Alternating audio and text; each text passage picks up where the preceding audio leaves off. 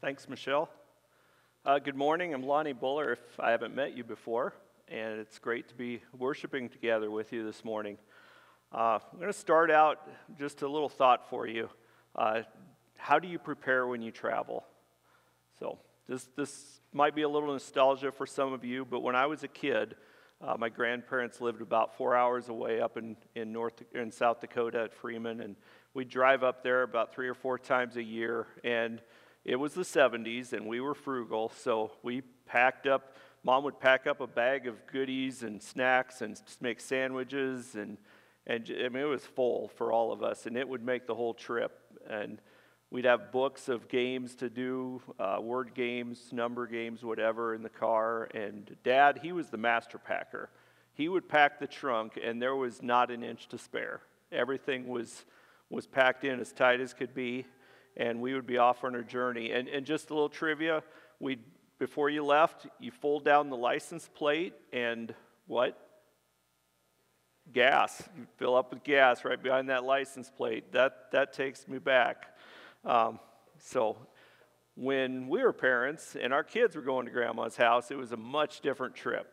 So we were in the minivan. We'd fold down DVD players for them to watch and us to listen to in the front seat uh, we would uh, load up all the 20 cup holders in the in the van with bug juice, and there'd be quick shops stops along the way, anytime we needed to, to get rid of that bug juice. And it was it was just different. We had ample provisions.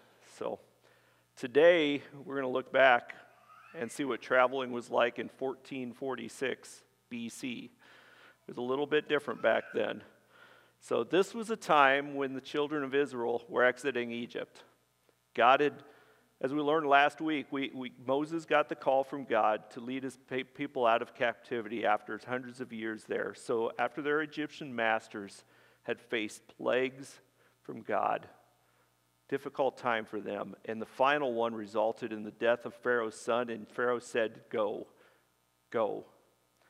And he led them out, and, and Moses led them out. So, at the dark of night, um, before the dough had risen and the bread, and they, they loaded their, their bowls and their clothes on their backs. They got their herds and their flocks gather. And also, excuse me, uh, God had given uh, the Egyptians, or given the Israelites, favor in the sight of the Egyptians. And and they had given them gold and silver and so they took all this gold and silver with them as well as they headed out. And there were 600,000 men, not counting the children, but men on foot. So imagine a journey like that. A little different than driving off in the car. 600,000. So, and by the way, along with them, they took the bones of Joseph. If you remember, Joseph had been brought into captivity, or brought in as a captive, but had become a king. And, and just here's a word from Exodus 13, verse 19. Moses took the bones of Joseph with him, for Joseph had made us, the sons of Israel solemnly swear, saying, God surely will visit you, and, and you shall carry my bones with you up from here. So this was hundreds of years before when he was king that, that he knew that God was going to go lead them out of Egypt someday and prepare a place for them. And he wanted the assurance that they would that to prove God's faithfulness, they would take him with them. So in this series, we've been looking back and, at several times that God has led people into the wilderness. And I just want to do a quick recap of, of what we've seen so far. We saw Adam and Eve and Cain. They were led into the wilderness as a result of original sin, or, or, or original sin or disobedience to God. For Noah, it was nothing at all that he did, it was the state of the world that took him into a time in the wilderness. For Abraham, it was God testing him. God had a specific purpose for him there. But Joseph, again, this was a victim of someone else's sin that took him into the wilderness. And Moses, Moses was in the wilderness the first time here, getting God's direction because he misunderstood the plan the first time and he came back around to God bringing him back to where we are today and ready to use him. So we're going to take a look at probably the most popular and detailed stories in our wilderness adventure. I don't think the children of Israelites thought of it as an adventure, even though there were many adventures for them along the way. Their journey in the wilderness is told in the last half of, of Exodus and Leviticus, Numbers, and Deuteronomy. So we're going to get started here. Just got a little ways to go. So I'm just kidding. We're going to just hit a few highlights along the way just to show the demonstration of what God did there. Um, Tim has made a point in this whole series to say we want to look at the Old Testament from a New Testament perspective. And so I want to do that too. As we look at this, one of the key points, and spoiler alert, is knowing the end is the key point today. When we know the end, we, we know the destination. We can keep our eyes focused on that. God made a promise, and God's going to fulfill the promise. And that's, that's that. So let's start with the very first question Why did the Israelites enter the wilderness? Well, it was God leading them there. God was delivering them from the Egyptians. He was fulfilling a promise that he had made years ago to, to generations before that he would lead them out. God appeared to Moses in the burning bush on Horeb, the mountain of God. And how many of us would wait to, or would, would expect God to appear like that? We, we would welcome it, or would we? Would we argue with him? Would we not want to listen or be scared to death? I don't know. But as a reminder from last week, we're going to look back and see God's call that he gave to Moses. We're going to be in Exodus 3, verse 7. And there he says, The Lord said, I have surely seen the affliction of my people who are in Egypt and have given heed to their cry because of their, cir- cir- because of their taskmasters for I am aware of their sufferings. So I have come down to deliver them from the power of the Egyptians and to bring them up from the land to a good and spacious land, a land flowing with milk and honey, to a place of the Canaanite, the Hittite, the Amorite, the Perizzite, the Hivites, and the Jebusites. So God laid it all up front. He told him exactly what his plan was and what he was going to do. And how did Moses respond? Well, maybe the way I would. If you argued with him, said, Who am I to do this? He said, When they ask who sent me, who should I say who sent me? And he said, They just, the people simply won't believe me. Well, God had an answer for Moses because he knew that he would respond in doubt. He said, excuse me, in verse 12, and he said, Certainly I will be with you, and you shall and this shall be a sign for you that it is I who have sent you. When you have brought the people out of Egypt, you shall worship God at this mountain.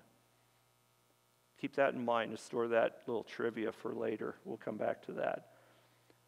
When, when Moses said, Who shall I say sent me? God said to Moses, Who am I? He said, Thus you shall say to the sons of Israel, I am has sent me to you. And along the way, through the rest of the chapter and in, in chapter 4, Moses was given demonstrations of the way that God will use him in throwing his staff down and, and turning it into a snake, turning it back into a staff. And God was prepared. And, and I want to give you just a glimpse in verse 17. He said, You shall take in your hand this staff with, with which you shall perform signs. That would be with him along the journey the whole way. So, oh, one more thing. I even forgot this last time. It was the last argument, the biggest debate for, for Moses and why he shouldn't be the guy. He said in verse 10 Moses said to the Lord, Please, Lord, I have never been eloquent, either recently nor in past times, since you have spoken to your servant, for I am slow of speech and slow of tongue. Man, can I relate? The Lord said to him, Who has made man's mouth? Who can make him mute or deaf or seeing or blind? Is it not I, the Lord? Now go, and even I will be with you with your mouth and teach you what you are to say. So when God calls us, God equips us. He doesn't leave us hanging. And He definitely doesn't leave us to our own because He, is, he has provided for us what we need.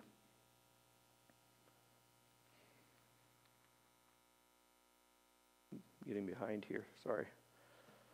So he took the staff in hand, and, and there's going to be many more, many more to this, much more to the story, but we're going to jump ahead now to right after Pharaoh let the people go and they first walked out into the wilderness. God was not surprised by their first reaction.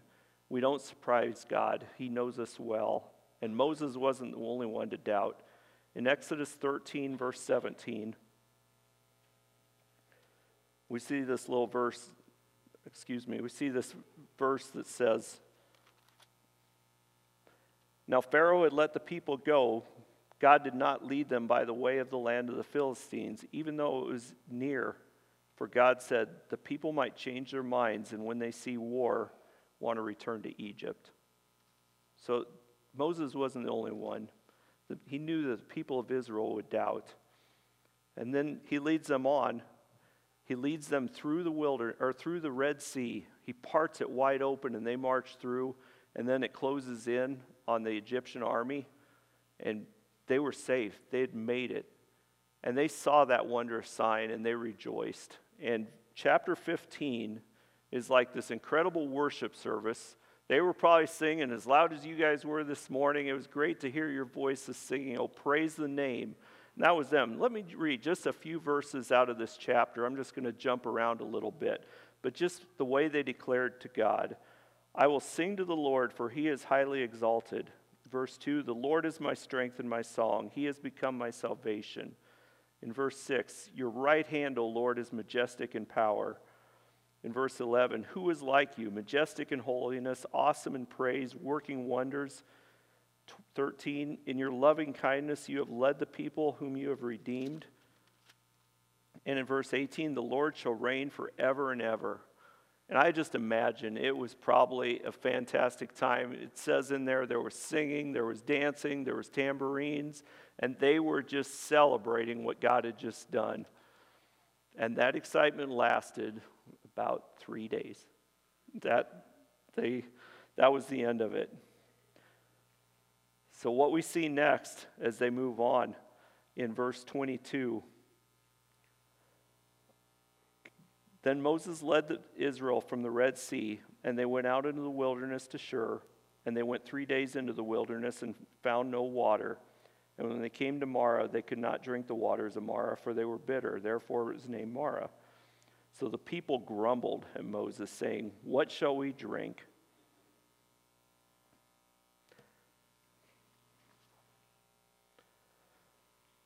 What shall we drink?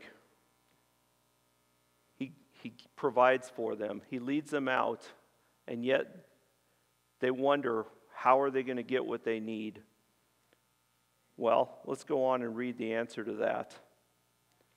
Then then he cried to the Lord, and the Lord showed him a tree, and he threw the tree into the water, and the water became sweet. They had to trust God to provide. It's, it's one thing to know that God is going to provide, it's another thing to take that step and believe that God is providing. So, from there, just, just a little story here in verse 27. Then they came to Elim, where they were there were 12 springs of water and 70 date palms, and they camped there beside the water. They wondered, what, how will God provide?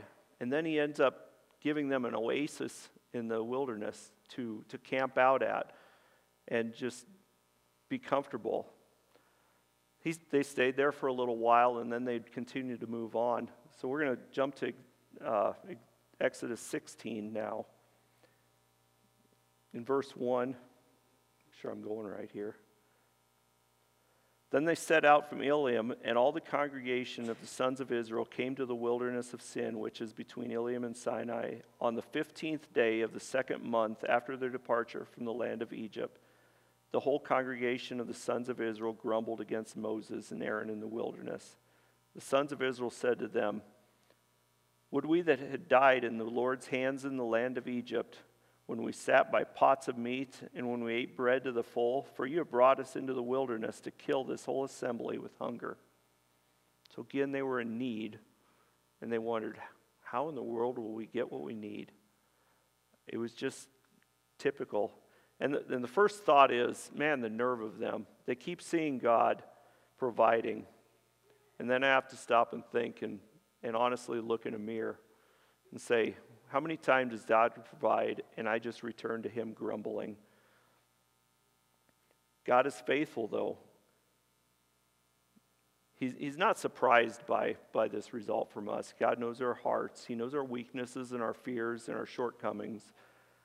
But God does not abandon us, He is always with us. So God hears them when they say it, even, even if it's a bad attitude, God still hears them here. And in verse 11, God says, And the Lord spoke to Moses, saying, I have heard the grumblings of the sons of Israel. Speak to them, saying, At twilight you shall eat meat, and in the morning you shall be filled with bread, and you shall know that I am the Lord your God. So it came about in the evening that the quail came up and covered the camp. In the morning there was a layer of dew around the camp. When the layer of dew evaporated, behold, on the surface of the wilderness there was a fine, flake like thing, fine as the frost on the ground. And when the sons of Israel saw it, they said to one another, What is it? For they did not know what it was. And Moses said to them, It is the bread which the Lord has given you to eat. So they said, We could have been eating meat and, and bread in Egypt in captivity, and yet right here, God provides exactly what they wished for. It goes on to describe the, the bread was uh, like coriander seed with flavor of honey. It just must have been a sweet, sweet bread. Probably, I imagine it's some of the best they taste they had had. But God just goes over and above providing for, for them. But He also said this is given to you, comes with a test. And in verse 19, let me find it here.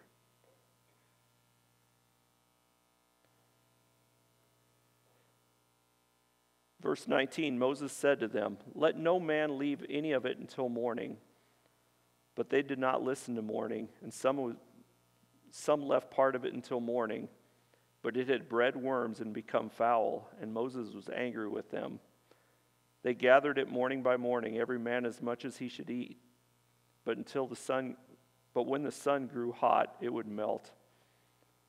But now on the sixth day they gathered twice as much bread, two omers for each one. When the leader of the congregation came and told Moses, he said to them, This is what the Lord meant. Tomorrow is a Sabbath observance, a holy Sabbath to the Lord. Bake what you will bake and boil what you will boil, and all that is left over put aside to be kept in the morning. So they put it aside until morning, as Moses had ordered, and it did not become foul, nor were there any worms in it. Moses said, Eat it today, for today is the Sabbath of the Lord. Today you will not find any in the field. So six days you shall gather, but on the seventh day, the Sabbath, there will be none. So God brought them into the wilderness to deliver them. Even when it seemed hopeless, He provided for them. For God was with them the whole time. We're going to read one more example in the wilderness of God providing here. And this comes in, in chapter 17, verse 3. We'll start there. So, but the people thirsted there for water, and they grumbled against Moses and said, Why now? Have you brought us up from Egypt to kill us and our children and our livestock with thirst? And God said, Behold, I stand before you there on the rock at Horeb, and you shall strike the rock, and water shall come, of it, come out of it, that the people may drink. And Moses did so in delight to the elders of Israel. He named the place Massah and Meribah because the quarrel of, of the quarrel of the sons of Israel, and because they tested the Lord, saying, Is the Lord among us or not? So go back right there it says, Behold, they stand with you there on the rock at Horeb. Remember Horeb? That was the place where the Moses, Moses uh, saw the burning bush. Remember the promise when he gave him, when he spoke to him from the burning bush, that I will return you to this place. It's right there. He's already filled his promise. Sometimes they don't come right away. We got to wait. We got to proceed. Maybe go through some tough times and doubts, but we get to the end and we find out God really did come through. So there are a lot more stories during this journey, as you know, if you've, if you've read this before or, heard about it, of the way that God met them in the wilderness. God even instructed the Israelites how to build a tabernacle, and they created the Ark of the Covenant, that God could dwell in that place with them and live there, be a part of them. Day by day, He led them in a cloud, and by night, they led them with a pillar of fire, so they could visibly see God with them all the way along this.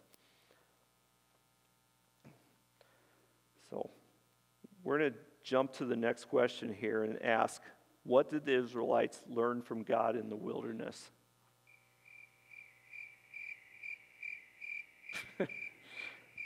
That's probably not fair, right? That's probably not fair. They, they learn things, they forget it. They learn it, forget it. Despite God's presence with them, they continually wandered away from God. It was praise God, grumble. Praise God, grumble. Don't want to say that described me last week, but it might have described me last week. It's so tempting to be around people and not be grumbling. Because we know we have the end to look to. We know the future. We know the result. We have God's Spirit within us if we are, have chosen to follow God. And the people that don't, have no reason not to grumble. If you have not asked God to be Lord of your life, there are a lot of reasons to grumble because it really is a struggle for, to find hope. But God is here for us, and, and it's where we can keep coming back to. We're going to jump ahead a little bit here and, and go to Numbers 14.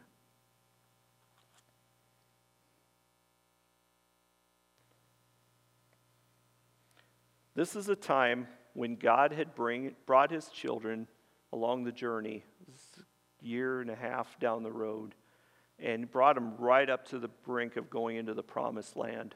And he even said, you know, go, go ahead, send some spies out there and see this great land that I have given to you. And spies went in. Two of them came back and said, This is great. This is awesome. This is what God has promised for us. Let's go. Ten of them said, this, let me read this here. The land will devour its inhabitants. They made it hopeless. They did not, wanted to run away. And in Numbers 14, let's read this together.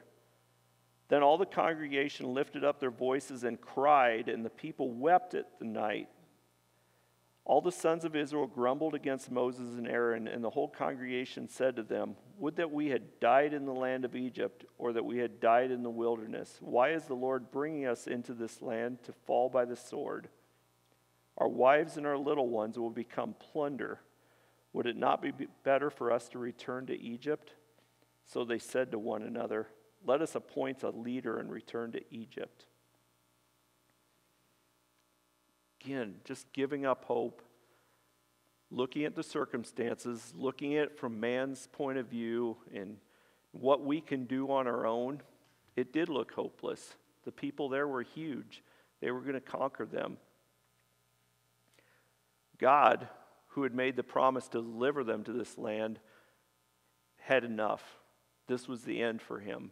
He decided he was going to wipe out every one of them with pestilence and disease. He made the promise earlier if you trust me, I will keep that from you. And they clearly weren't trusting him. At this point, though, Moses and Aaron and Caleb and Joshua got on their knees and just begged of God, don't do this. Don't wipe them out. Don't, don't make a spectacle here at this spot for the Egyptians to look at and say, hey, see, we treated you better than that. Your God didn't pr- protect you.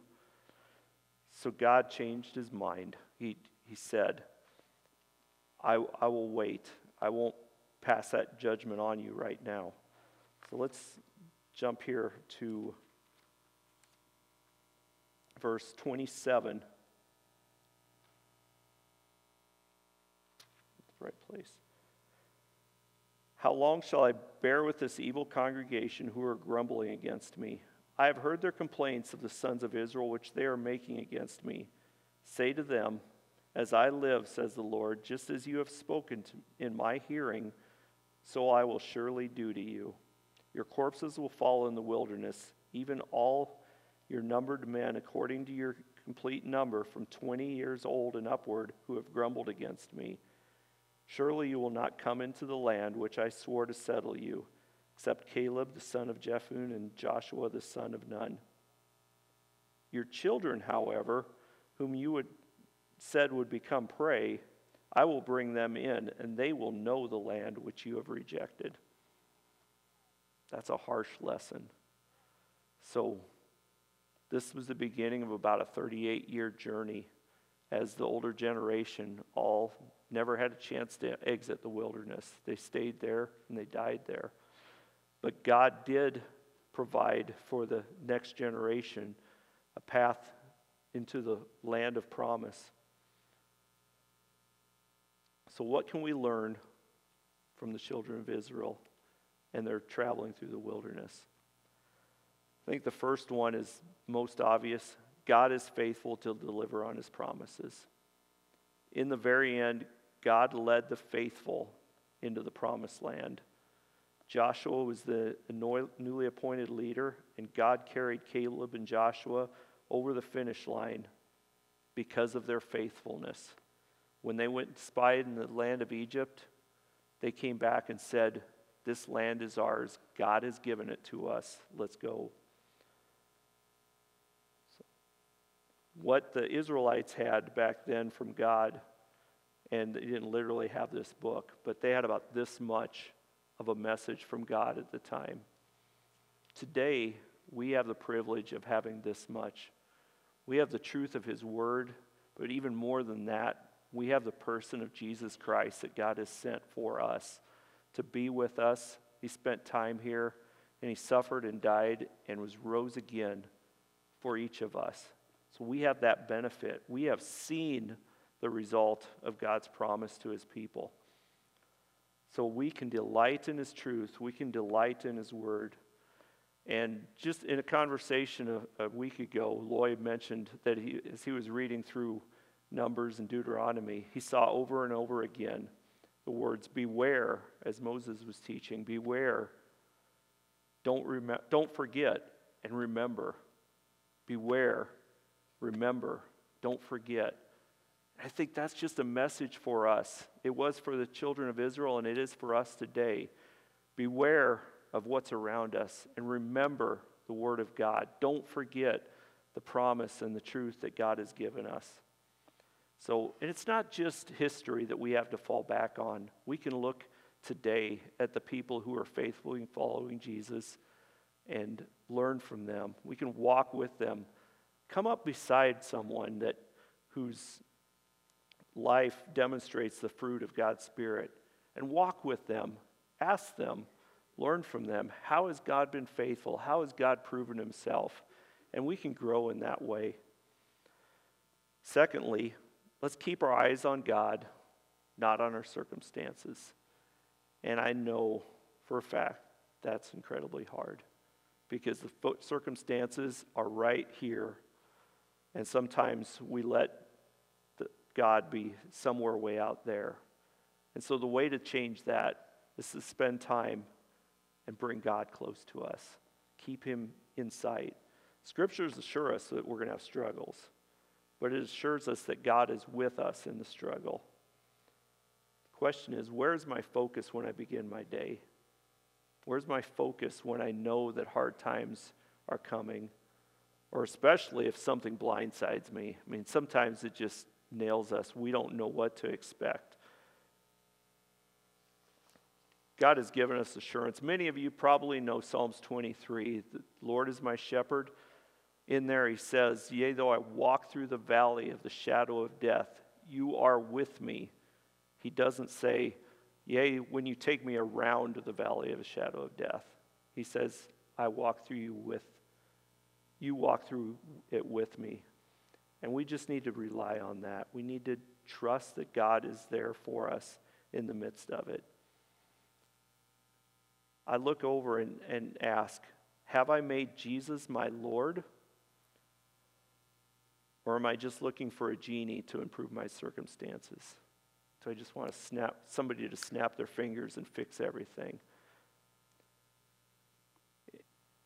Is it the world or the flesh that I'm pursuing? Or is it things above that is my heart's pursuit? And is my desire, are my motives ultimately to serve me? Or are they serve God and his kingdom? If you're in the room and you're, you are a follower of Jesus, you have the benefit of having the Holy Spirit in us. This is a New Testament perspective of this story. As, the Israelites came out of Egypt, they had a cloud by day and a pillar of fire by night that they could visibly see. That's just a little representation of God, what God would provide through His Spirit to live within us. Eric shared last week that God has given us this prescriptive will, His Word, and He has given it all of it to us. And we can study it, and we can delight in it, and we can let the Holy Spirit place it into our hearts in a way that is tangible and transforming. That way we can be transformed by the renewing of our mind. There's a, a passage many of you might know in Ephesians 6. Um, it's often called the armor of God, but just it makes a lot of great reference to being transformed and standing against the world because we're going to face obstacles. We're going to face things that get in the way. And so we're going to, I want to read through this just as a reminder as, of, of the strength of looking to God can give us and not being dependent on our own strength to get through it. Verse 10 in Ephesians 6 says, Finally, be strong in the Lord and in the strength of his might. Put on the full armor of God so that you will be able to stand firm against the schemes of the, of the devil. For our struggle is not against flesh and blood, but against the rulers, against the powers, and against the forces of this darkness, against the spiritual forces of wickedness in the heavenly places. Therefore, take up the full armor of God so that you will be able to resist in the evil day, and having done everything, to stand firm. Stand firm, therefore, having girded up your loins with truth, having put on the breastplate of righteousness, and having shod your feet with the preparation of the gospel of peace. In addition to all, taking up the shield of faith with which you will be able to extinguish all the flaming arrows of the evil one. And take the helmet of salvation and the sword of the Spirit, which is the Word of God. With all prayer and petition, pray at all times in the Spirit. And with this in view, be on alert with all perseverance and petition for the saints. Bring your prayers and petitions to God for the saints. God has a promise for us in the end. He has a promise for those who are faithful and put their trust in Him. Not all the things satisfy our flesh. It's not the riches and the trappings of the world. It's knowing Jesus, knowing Him, and walking with Him each day. Uh, C.S. Lewis has a quote in Mere Christianity, Mere Christianity and it says, If I find myself a desire which no experience in this world can satisfy, the most probable explanation is that I was made for another world.